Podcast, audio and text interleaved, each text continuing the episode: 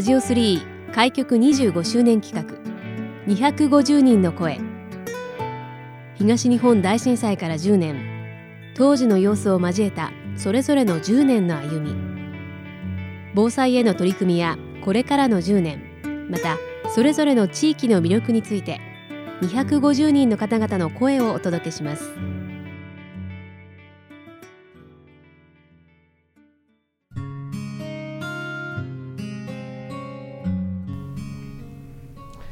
さて今回はウェスティンホテル仙台にお邪魔をしています、えー、今日もですねウェスティンホテル仙台の従業員の方にお話を聞いてまいります。セールスマーケティングセールスコーディネーターでいらっしゃいます隈田原美咲さんにお話を聞かせていただきます。隈田原さんよろしくお願いします。よろしくお願いします。さあ今回ですね250人の声ということで隈田原さんにですね、まあ、東日本大震災が発生して、まあ、ちょうど10年ということでその当時のことであったりで今のことそれからこれからのことなどいろいろ聞いていきたいんですけれどもまず熊田原さん東日本大震災があった2011年の3月11日熊田原さんはどこでどのようにお過ごしになっていましたでしょうか？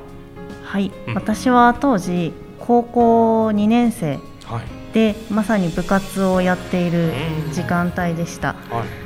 い、もう揺れがひどくって腰が抜けてしまって友達と支え合いながらグラウンドに避難したという状況でした、はい。まあ、あの当時、まあ、岩手県の内陸の方にいらしたというお話なんですけれどももものすごい揺れが長く続いたと思いますけれどもその瞬間こうどんなことが頭をよぎったかとかって覚えてますか？今までに経験がない揺れで、うん、東北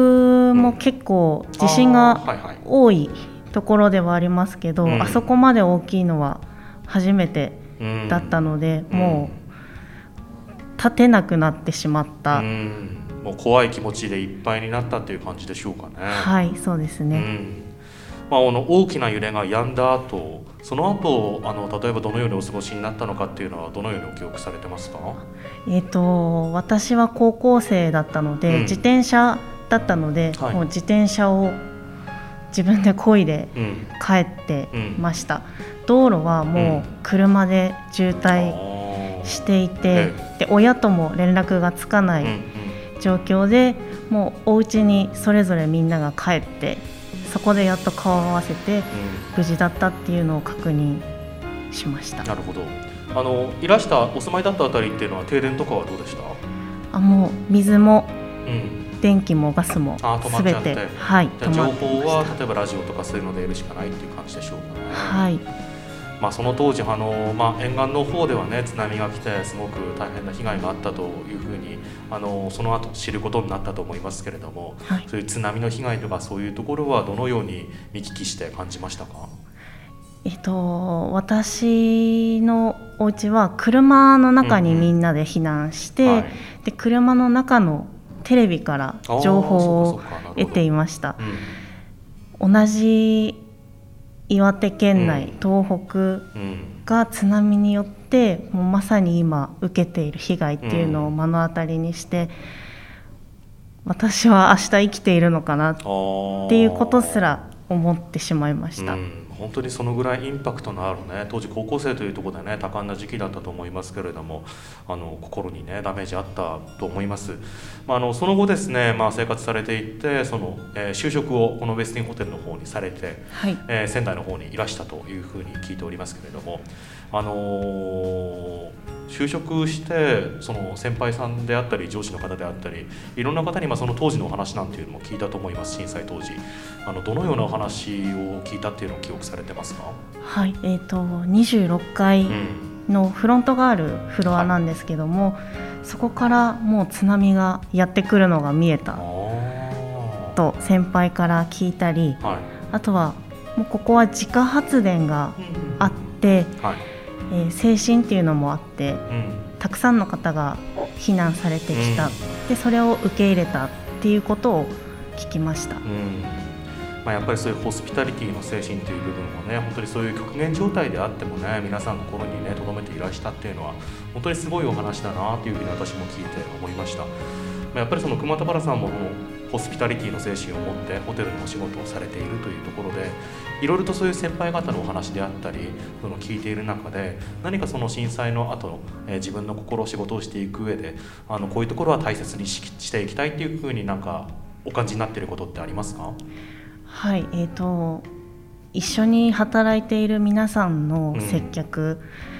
いつも学ばせてもらいながら、私も接客をしている状況です。もう接客はもちろんなんですけども、はい、バックヤードで皆様とお話しする時も人当たりの優しい方々なので、やっぱり普段からそのような温かい気持ちでいないとホスピタリティ精神も生まれないんだなと日々感じています。あと、まあ、熊田原さんもそのお仕事を続けて、まあ、結構その中堅の域に入ってきたと思いますけれども後輩の方々もたくさんいらっしゃると思います、まあ、そういう震災自身もあの高校生の頃に経験してその後先輩たちから直接当時どうだったという話を、え聞いていらっしゃると思います、まあ、多分今入ってくるような若い方々っていうのはその当時もっと小さかったりあとは実際にそういう経験をあまりしていないっていう方もいらっしゃると思いますけどもそういうあの後輩たちにどんなことを伝えていきたいって感じていらっしゃいますか？えっ、ー、と、うん、若い子たちはもうきっと映像とか、うん、あとは言葉でしかおそらくわからない状況で、うん、なので私も、まあ、津波には遭っていないけどもライフラインが止まったりしたっていう状況の中で数週間生活をしてで今も被災地の宮城でこうして働いているっていうのを後輩たちにも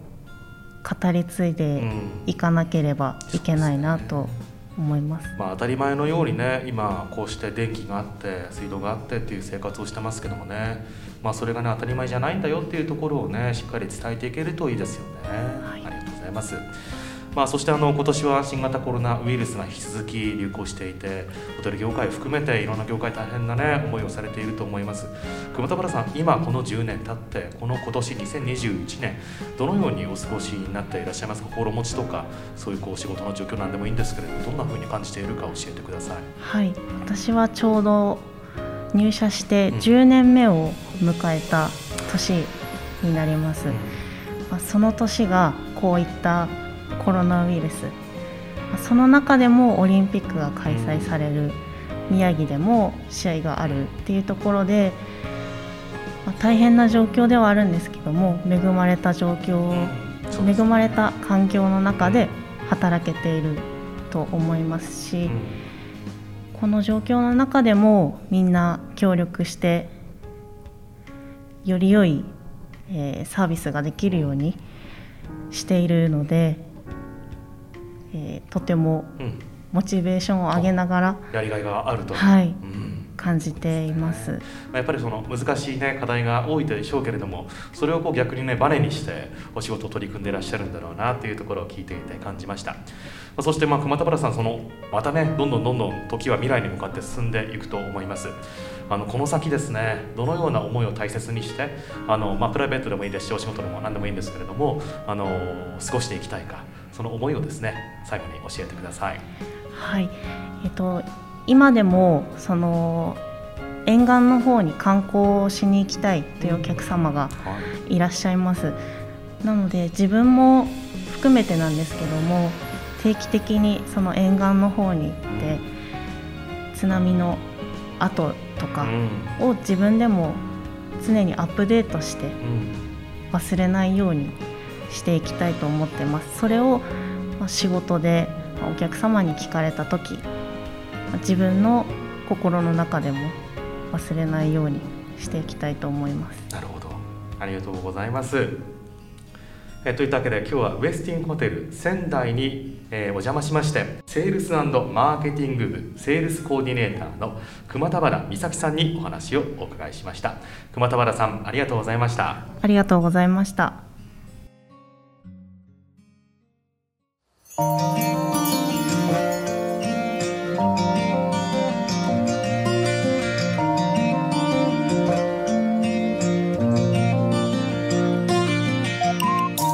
ラジオ3開局25周年企画。250人の声。ラジオ3のホームページからもアーカイブでお楽しみいただけます。どうぞご覧ください。次回の放送もお楽しみに。